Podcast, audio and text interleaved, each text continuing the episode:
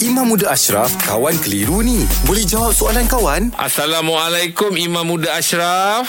Waalaikumsalam. Awak je manja ni je. Ha, yelah. Saya ni kalau tengok Imam suka tengok tu pun dah seronok. Oi, saya ni pun saya saya lemah iman.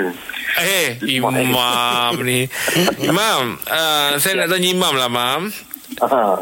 Uh, jelaskan adab-adab dalam memotong kuku. Perlu ke uh, kita kena ngadap kiblat? Dia menghadap kiblat ni semua kalau kalau kita nak ikut menghadap kiblat, study menghadap kiblat, belajar duduk berdiri menghadap kiblat, duduk saja-saja berehat menghadap kiblat. Banyak menghadap kiblat kalau kita nak ikutkan adabnya tu.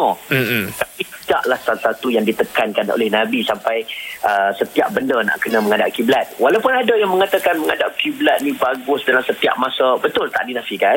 Tapi kalau kalau kita tengok dalam bab ada adab nak kepit kuku ni tak disebutkan dengan jelas oleh Nabi SAW untuk kita menghadap kiblat.